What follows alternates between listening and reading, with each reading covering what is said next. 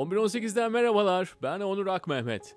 Bu haftaki konuğum Alpin Arda Bağcık. Alpin'in hali hazırda Zilberman Galeri'de sergilenen Kırmızı Reçete isimli bir sergisi var. Sergiyi 30 Aralık'a kadar gidip görebilirsiniz.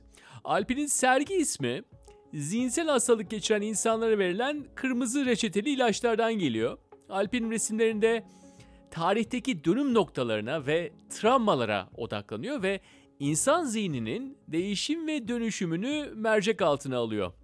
Son sergisinde yakın zamandaki en büyük ortak travmamız 15 Temmuz 2016 ile ilgili bir iş de var. İşte buradan konuşmaya başladık. Hepimizin beynine kazınan Tijen Karaş'ın bildiri okurkenki görüntüsünü resmediyor. Kendi özgü bir teknikle tabi, tuvalden tuvale baskılayarak, çoğaltarak ve deformasyona uğratarak. 1118.com'da bu işin fotoğrafında görebilirsiniz. Alpin'le işte böyle konuşmaya başladık. İçinde bulunduğumuz post-truth yani ortak gerçeklik sonrası dünyaya doğru uzandık ve söyleşinin sonunda da Alpin'in işlerinde çok etkili olmuş bir kilit kişiyle olan hikayesine geçtik. Buyurun dinlemeye.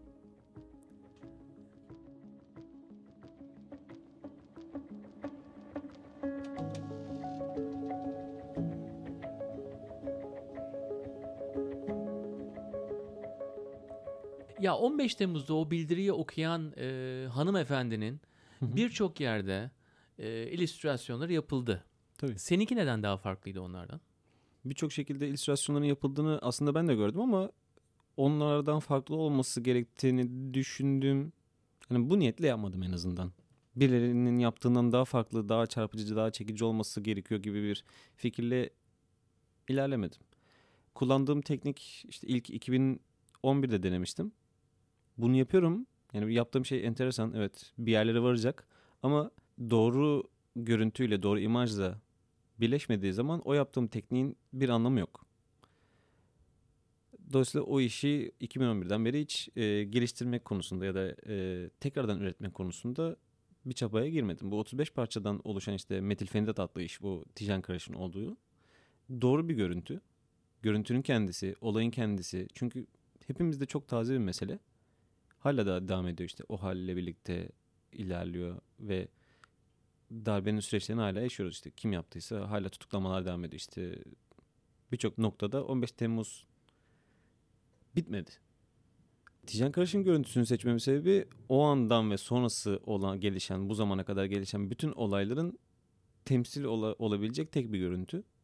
Dolayısıyla o görüntünün kullanılması, çoğaltılması, çoğaltılırken bozulması ve kendi kendine bozulması, benim kontrolüm altında olmadan bozuntuya uğraması hani kendi işim ama bunun kontrolünü ben sağlayamam. E, çünkü iki tuvali bir araya yüz yüze yapıştırdığınızda hangi noktalara doğru boyanın taşıyacağı ya da yayılacağı ya da bir önceki boyadan ezileceğinin kontrolünü sağlayamam. Yani baskılamanın yöntemine göre o değişiyor. Dolayısıyla açığa çıkacak görüntü de benim kontrolümde değil. Bu biraz da şeyi hatırlatıyor. İşte 15 Temmuz bildiri okunma anı ve o andan sonra e, gelişecek olayların hiç kimsenin kontrolünde olamaması gibi ya da o düşüncenin hiç kimsenin kontrolünde olamaması gibi. Herkes farklı fikri var 15 Temmuz hakkında. Kendi fikirlerim var ama kendi fikirlerim de hani elimde kanıt olmadığı için hiçbir kimseye ikna edecek şekilde anlatamıyorum. Muhtemelen senin de öyledir. Yani herkesin öyledir diye düşünüyorum bu konuda. Taksiyle konuşuyoruz. O farklı kanıtları var kendince. Hani ona inanmış devam ediyor. Haklı kendince. Benim de kendime göre fikirlerim, düşüncelerim var. Ben de bence haklıyım. Ama kanıt olmadığı için gerçekten.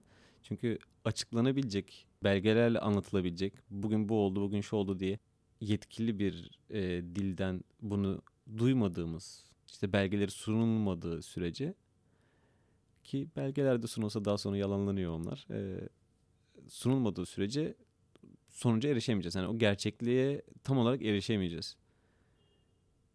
E zaten bu bir travmaydı. O travma zaten aşılamayacak bir mesele artık.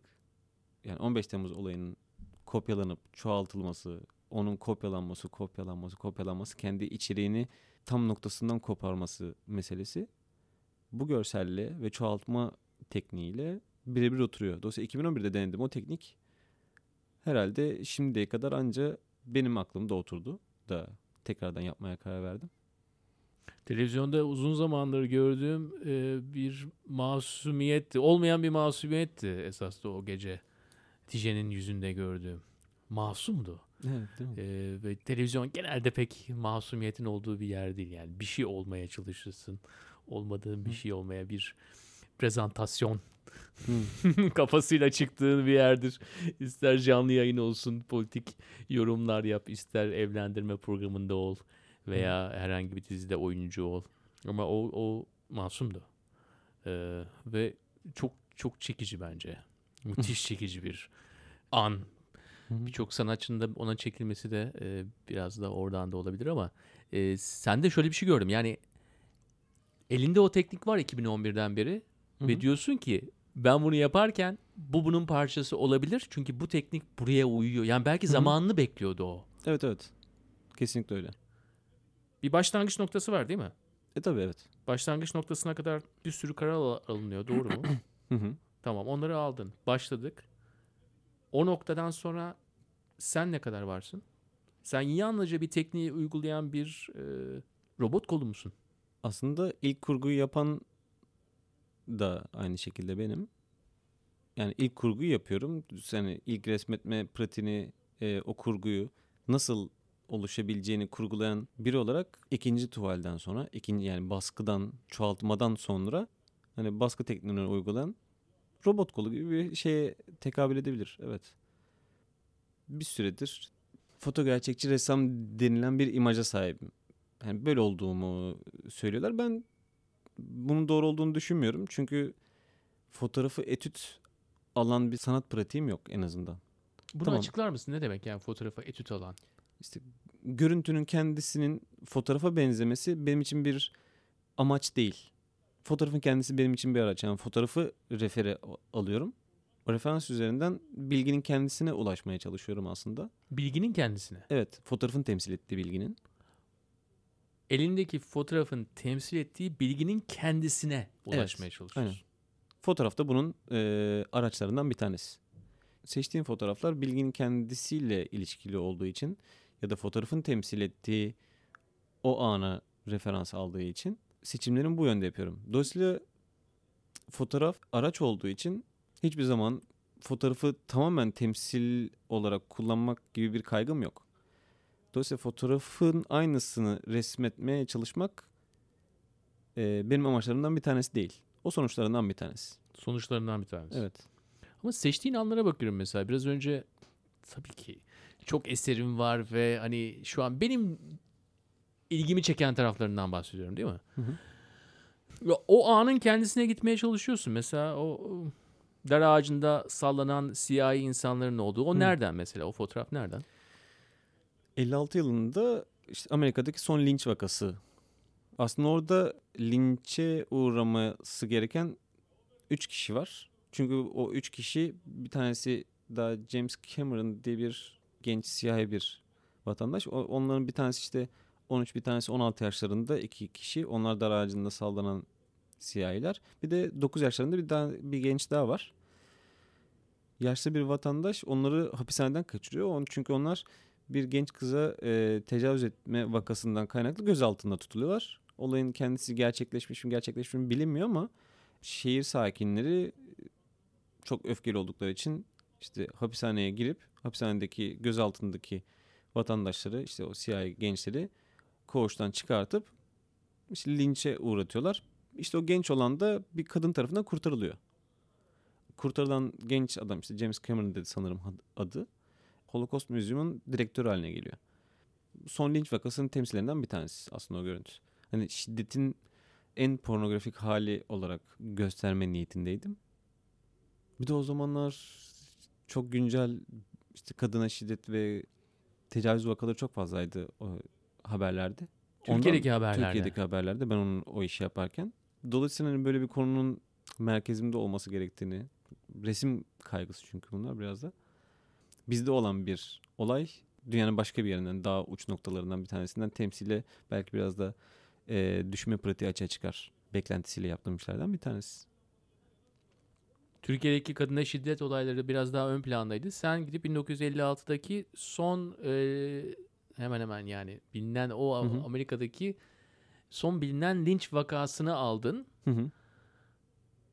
E çünkü hani bizde de çok enteresan bir şekilde hani işte tecavüz vakaları gerçekleşiyor. Tecavüzden daha sonra hani aynı şiddeti gösteren kitle daha sonra idam isteriz diye bağıran bir kitle haline geliyor.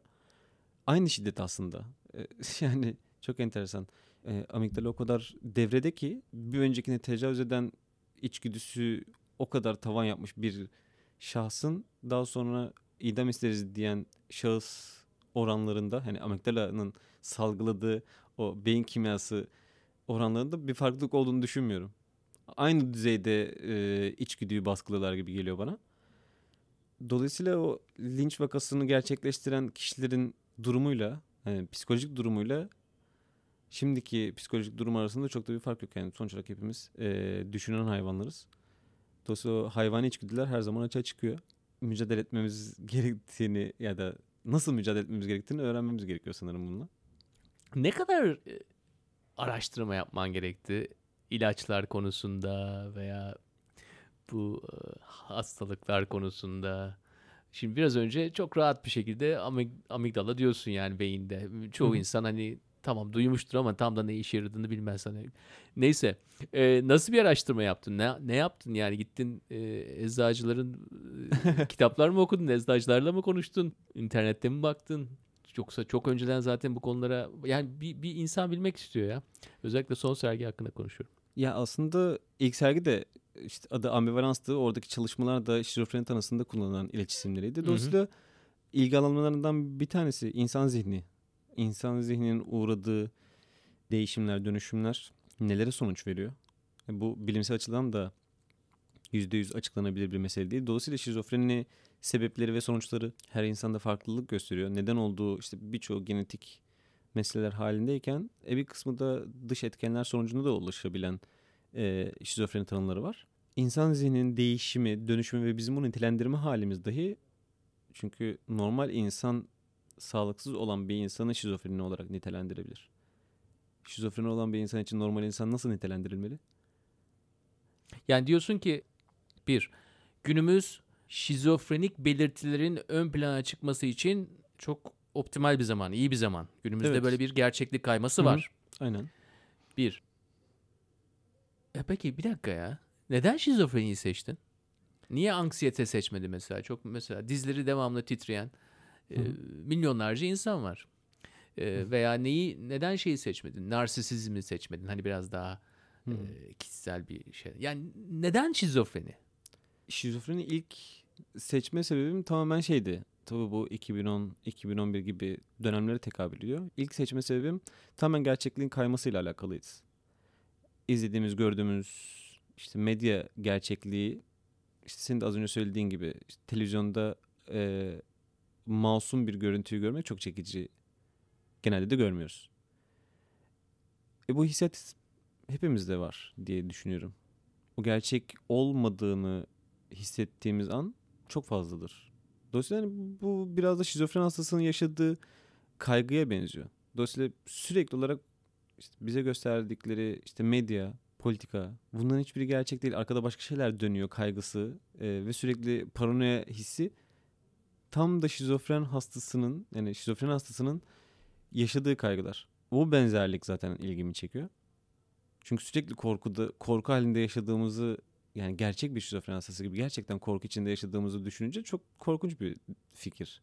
Ama öyle olmadığımızı düşündüğümüz ve bildiğimiz için normal insanlar olarak bu kadar korku, korku yaşamıyoruz. Çünkü bizim gibi çok insan var etrafta. Evet, Yeni norm oldu. aynen. Çünkü hep beraber bunu yaptığımız için o kadar da korkunç değil. Şimdi bu post-truth dünyasında, post gerçeklik dünyasında özellikle son 4-5 senedir bunun artık farkına vardık. Her yıl biraz daha dozajı arttı. 2016'da TAP yaptı. Evet. Bunu ama hep bir şeyle karşılaştırıyoruz. Hala çünkü nispeten yeni. Hı hı. Bir hatırladığımız bir şey var. Ben ona hatırlamak diyorum. Görsellerde yaşatılan bir şey olabilir. Zihinlerde yaşatılan bir şey olabilir. Yaşlara göre değişebilir. Ama o eskiyle olan bağlantımız nasıl? En çok da merak ettiğimiz konulardan bir tanesi bu. Senin için mesela daha öncekiyle olan ilişkin devam ediyor mu? Yoksa bu post-truth dünyasını kendi şekilleriyle mi alıyorsun? Yani yargılayıcı bir tarafın oluyor mu? Diyor musun ki işte bunun öncesi böyle değildi diye bir farkındalıkla hareket ediyor musun? Yani bunu sana kişisel olarak sormuyorum. Hepimiz için soruyorum. Yani ne yapıyoruz? Nasıl normali nasıl hatırlıyoruz eğer bazen bir şey hala post diyorsak? Hı hı. Normalini nasıl yaşatıyoruz içerisinde? Yani 98 yaşındaki teyzemize gidip kapısını çalıp içeri böyle kafamızı uzatıp mı orada acaba normali orada mı arıyoruz? Yani normali nerede buluyoruz ve e, evet normali nerede buluyoruz? Sanırım en çok şu aralar nostaljide ve retro fikrinde buluyoruz sanırım. Retro fikir olarak eskiden daha iyiydi ya. Eski zamanlar gibi bir fikir Ama nostalji de eskisi gibi değil ya. gibi. o da normalliğini, e, o da normal döndü sanırım bu fikirde. Sanırım yani post alakalı bir kaygı hala da mevcut. Tamam bu dönemdeyiz, bu dönemi yaşıyoruz. Ama hala da bir hani posttan sonra gelen o truth kavramı arayışlarımızdan bir tanesi. Hani yeterin yeni bir döneme geçtik. Hani bu dönem ve fikir değişikliğinde henüz yeni eve taşınmış gibi rahat yani ilk taşındığımız yerde rahat uyuyamayız ya onun buna benzer bir fikir sanırım. Kaygı var hala o eve dair. yani yeni o çünkü evim diye bahsettiğim bir bina değil o dört oda değil. Ee, henüz o eve alışamadım. Ev olam ev olamadı. Çünkü e, uğurlu işte objemi duvara asmadım dolayısıyla hala da evim değil gibi. Birçok insan şey diyor yani bu post-truth dünyasını biraz bir şey olarak tüketiyoruz ya. Ya işte geçen sene mesela Trump vardı, Brexit vardı. Hı hı. İşte toplumlar ikiye bölünüyor.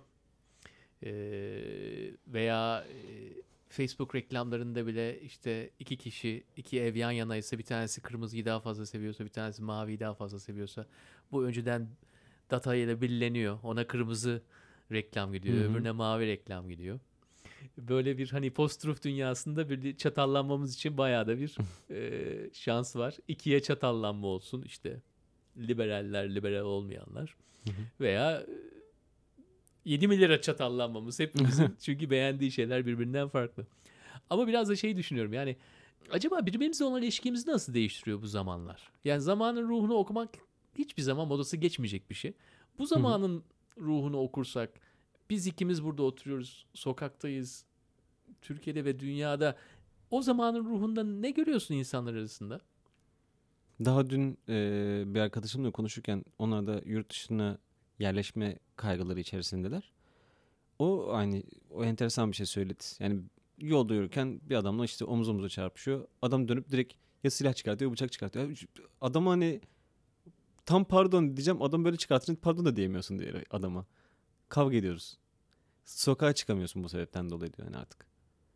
Ne ara bu kadar şiddete meyilli ya da kutuplaşmaya meyilli hale geldik, getirildik. Nasıl oldu da bu evreye geldik?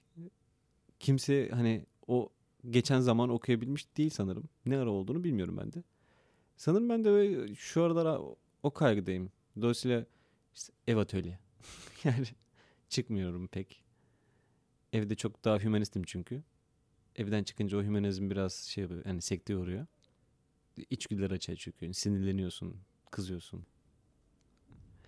16 yaşındasın.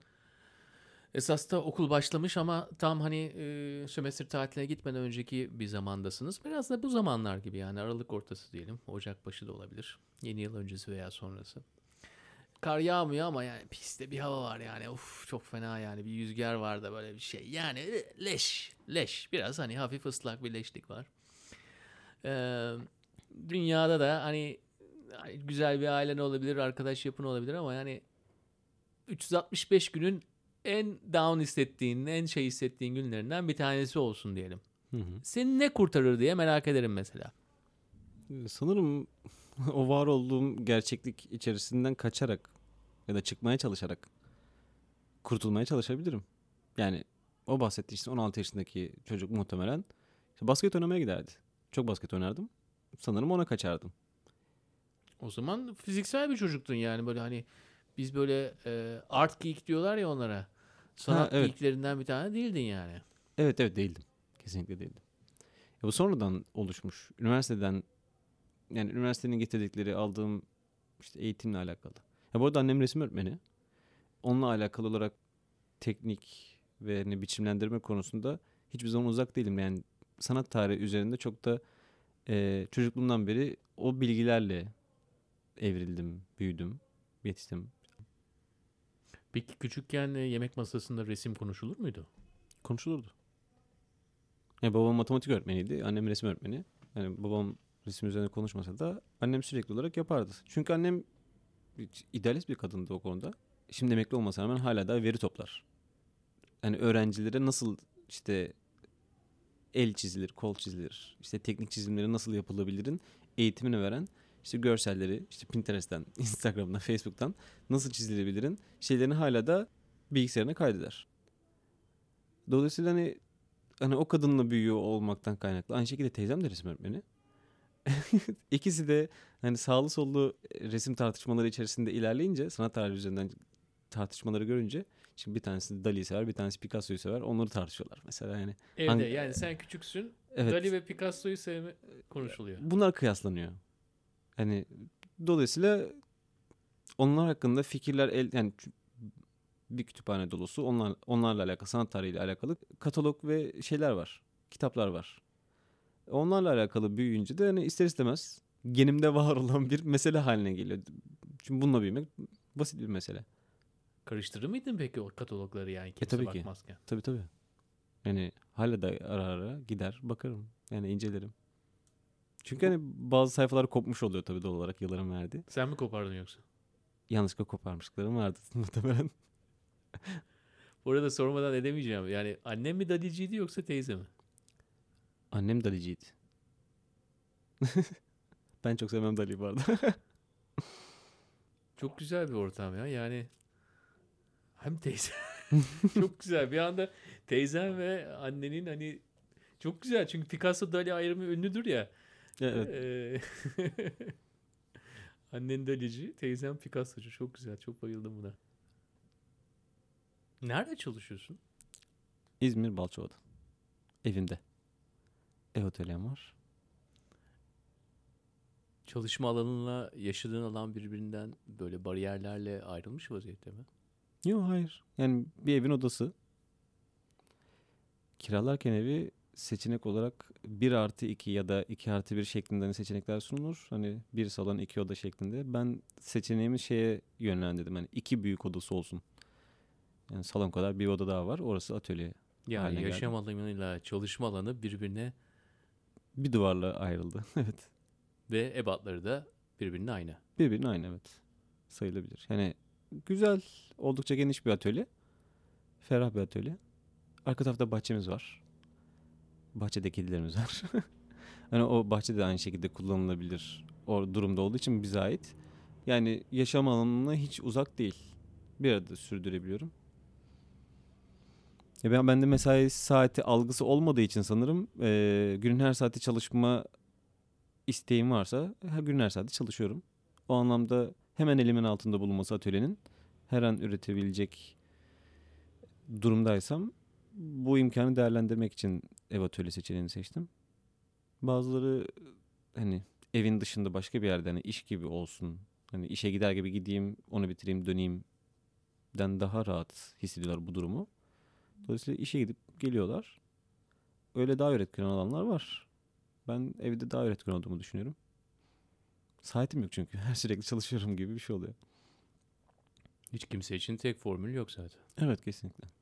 Aslında sanırım kendi açımdan biraz tatsız bir durum o benim açımdan. Hani benim de üzerine sık sık düşündüğüm mesele hobi eksikliği yaşıyorum o konuda. Ee, çünkü hani hobi olarak belirlenen meseleler genel olarak benim iş için seçtiğim disiplinlerden bir tanesi.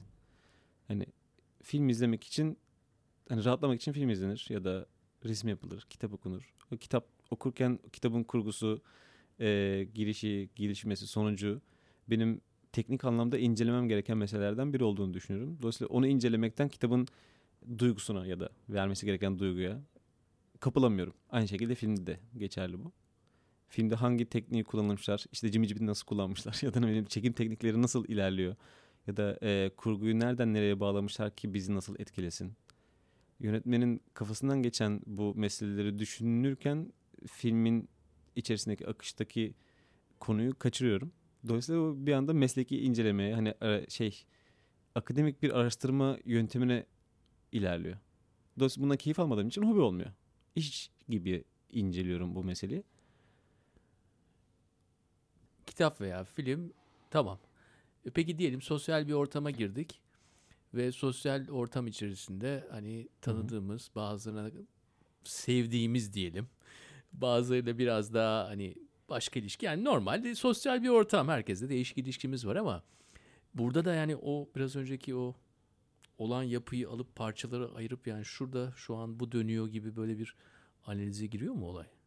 Yani yeni tanınmaya başladığım insanlarda sanırım olabiliyor. Ya patoloji yani şimdi esasında konuşmamıza biraz oralardan başladık. Yani olayın patoloji diye tabir ettiğimiz kısımdan başladık. Hı hı. İlaç isimleri sayılabilir. Hı hı. Ee, hiç konuştun mu?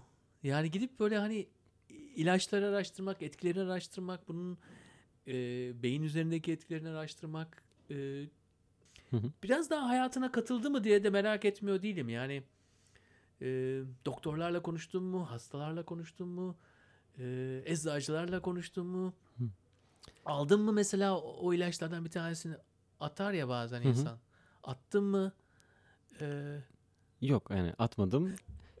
yani bütün bu tip ilaçların birçoğu hani okuduğum ve öğrendiğim kadarıyla işte eczacılardan ve işte kitaplardan öğrendiğim kadarıyla işte birçoğu hormon içerikli olduğu için belli bir süre sonra etkisi ha doğru. Yani- 4 hafta, 6 Evet, hafta falan gibi. almak yani gerekiyor. minimum 4 hafta diye biliyorum. Hı. Devamında da aynı şekilde vücuttan atılması falan da 6 ay yani diyelim bir yıl kullandınız 6 ay içerisinde ancak hormonlarınız kendi düzenine tekrardan geliyor. Hani dıştan gelen e, etkinin dıştan gelen etki vücudundan anca atıp temizleniyor 6 ay kadar. E, şu üniversite döneminde o işte zihne olan ilgim hakkında araştırmalar tabii yaptım. Şizofren hastalarının güncelerini okudum. Ee, bir psikiyatrın işte, e, işte danışanlarıyla yaşadığı durumları okuduğum günceleri var. Ee, onun dışında hani büyük bir şansım bir İstanbul'da bir karma sergiye katılmıştım. O karma sergiyi gören biri İzmir'de beni buldu. Bu kişi bir profesör. Ee, işte kitapları var. 0-3 yaş, 0-2 yaş, 3-7 yaş, 3-5 yaş aralarındaki e, çocuk gelişimi konusunda ve aile yapısı konusunda e, psikolojik çözümlemeleri ve teorileri olan bir kişi ve yani haftanın 7 günü dünyanın her yerinde seminerlere katılan ve yani sempozyumlar veren bir adam. Onunla tanıştım. İşlerimden bir tanesi ne o aldı ve bu şey anlamında çok enteresan bir döneme denk geldi. Ben mezun oldum. Onunla tanıştım. O birkaç işimi aldı. Hem bana maddi destekte bulundu. Hem de daha sonra hani biz konuştuğumuz için e, koleksiyonerle bana ait bir koleksiyoner haline geldi kendisi. Daha sonra e, sipariş vermek istediğini söyledi. Bir iş sipariş vermek istediğini. Ben o döneme kadar hiç sipariş çalışmamıştım. Nasıl çalışılır da bilmiyordum. Nasıl yapalım falan diye konuşurken o aklımda olan bir görseli e, işte şöyle bir evren olsun, böyle bir dünya olsun. içinde ben bu noktada olayım. işte ben bu şu yerlerde görüneyim falan dedi. Bu resmedilmesi zor olan bir fikir. Ben ona biraz çalıştım. Daha sonradan e, siparişin bu şekilde geliştirilemeyeceğini fark ettim. Şimdi bilmiyorum. Bilmediğim bir evrene giriyorum. Bunu nasıl geliştirebiliriz konuşurken e, biz sık sık buluşur. Psikiyatr olan o. e, danışan normalde ben olmam gerekirken ben biraz da psikiyatr gibi durup o bana ailesini anlatmaya başladı kendisi. Ailesiyle olan dinamiklerini işte çocuğuyla olan ilişkisini, eşiyle olan ilişkisini, babasıyla olan dinamikleri, aile içi dinamikleri anlatmaya başladıkça aklımda ona dair bir profili oluşuyor doğal olarak. Bir de bu verdiği, anlattığı olayları işte imajlarla destekleyip işte nostaljik fotoğraflarını da paylaştığı için aklımda bir şeyler oluşturmaya başladı ve ben ona biz onunla konuştukça, görüştükçe ben ona bir çizim, bir eskiz yapabilecek evreye geldim. Yaklaşık 6 ay kadar beraber çalıştık bu konuda. Hem kendi işinde iyi bir profesör. Hani bana da ilgisi olunca benim o dönemde yaptığım işte şizofreniyle alakalı yaptığım işleri çok farklı okudu. Psikolog gözünden okuyup benim yapmaya çalıştığım şeyin çok daha dışından, çok daha başka bir perspektifle yakalayıp onun hakkında çok daha farklı fikirler verdi. Dolayısıyla belki e, işlerim o dönemde 2010-2009 gibi dönemlerde klinik şizofreniyle ilgilenirken daha sonra sosyolojik şizofreniye doğru yönelmeye başladı. Yani kişiden alıp biraz daha Hı hı. makroya, genele yaymaya başladı. Evet. Büyük okumalar yapabilmeye ve bunu Hı hı. o dönüştürmeyi büyük büyük yapabilme. Okay. Aynen. Yani bu lükse eriştiğim için bu mesela bir şanstı yani benim için. Müthiş bir şans. Evet. Hatta o özel koleksiyonundan işte bu Kırmızı Reçete'de Uyuyan Çocuk adlı iş yine Bey'in e, koleksiyonunda var olan bir iş. Ben onun Ama o koleksiyonunda... sensin. Evet benim. Yani otoportre e, o 2009 yapımı bir iş. Yani ilk yaptığım yağlı boyalardan bir tanesi benim aslında. E, o Uyuyan Çocuk adlı iş serginin açılış ve kapanış iş, işi. Televizyon ışığıyla uyumaya çalışan bir kişi var. Yani uyuyan bir çocuk. Yani aslında o kişi otoportre. Hani ben ama sen de olabilirsin. Herhangi bir kişi olabilir. Televizyonda sürekli bir veri akışı var ama çok da eee, kişinin umrunda değil. Uyumaya çalışıyor ya da uyuyamadığını biliyoruz ama hepimiz. Biraz önce güzel bir noktadaydık. Yani mikrodan makro aç, açıya geçtim dedim. Yani patoloji, patolojiler olarak. Kişiden biraz daha sosyolojik tarafa geçmeye başladın. 2017'yi bitirdik. 2018'e başladık. Ee, standart sorulur. 2018'de ne bekliyorsunuz? Standart cevaplar verilir. İşte mutluluk, neşe, ee, efendime söyleyeyim barış ee, gibi şeyler beklenir. Bugünlerde e, bizim post-truth dediğimiz dünyanın e, e, artık biraz daha içselleştirildiği zamanda artık e, işlerin daha da kötüye gideceğini beklemek daha norm haline geldi. Yani bu bir politik analizci tarafından söylenebilir, bir işte iktisadi analiz yapılır. Hani politik ekonomi çok şey ya, çok dominant alanlar Hı hı. ya. E, ama yani her türlü yani her türlü alandan bunu söyleyebilirler daha kötüye Evet. gideceğine dair. Aynen. Ee, böyle biliyorsun Black Mirror diye bir tane dizi var mesela Hı hı. işte. Ee, yani bu bu senaryoları satın alan birisi misin? Bunları e, bu olayı basitleştirmiş gibi olacağız ama pesimizm optimizm arasında sen neredesin? Sanırım ben de biraz pesimistim. yani önünü alamıyorum. Olmaya çalışıyorum optimist ama çok başarılı değilim o konuda. Ben de biraz da e, Black Mirror'ın yarattığı evrenin her an gerçekleşebilme ihtimalinden yani her an gerçekleşebilme ihtimali olduğunu düşünüyorum. Ki zaten bazıları da gerçekleşiyor sanırım yani çünkü sürekli olarak yani son dönemde de görüyorum hani Black Mirror'daki şu olay oldu. İşte sanırım şey her şeyin daha kötüye gidebilme çapı çok geniş. Gittikçe de genişliyor. Daha ne kadar kötüye gi- gidebilir ki? Fikri bilmiyorum ama yani. Yani bilmiyorum cevabı aslında bu konu hakkında çalışacağım. Sonucunu da doğuruyor. Bilenden kork zaten. Evet değil mi? Valla ben bir şey biliyorum. İyiye de gitse kötüye de gitse e, bir şekilde e, senin yaptıklarına bakarak en azından başka bir açıdan görme imkanı bulacağım. İyiyse iyi, kötüyse kötü ve büyük ihtimalle ikisinin arasında bir yerde zaten. Onun için bize bu imkanı verdiğin için de sağ ol. O dünyayı açtığın için.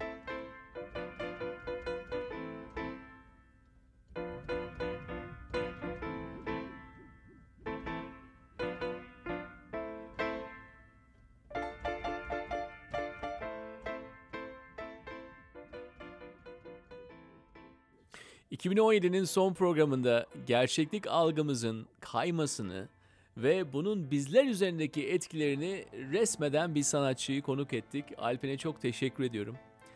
Bu arada yarın sabah yani cuma sabahı ondan itibaren de Black Mirror'ın son sezonu, dördüncü sezonu Netflix'e düşüyor. Biz bilmeyenlere gelsin diyorum. Kendi adıma merakla bekliyorum. Bizi daha rahat dinlemek için SoundCloud veya Apple üzerinden de podcastler uygulamasını kullanabilirsiniz. Abone olduğunuzda her yeni programda daima bildirimler telefonunuza düşecektir. Ve soru ve görüşleriniz için de bilgi at 1118.com adresine e-postalarınızı göndermeye devam edin. 2018'in ilk perşembesinde yepyeni bir konuk ile görüşmek üzere.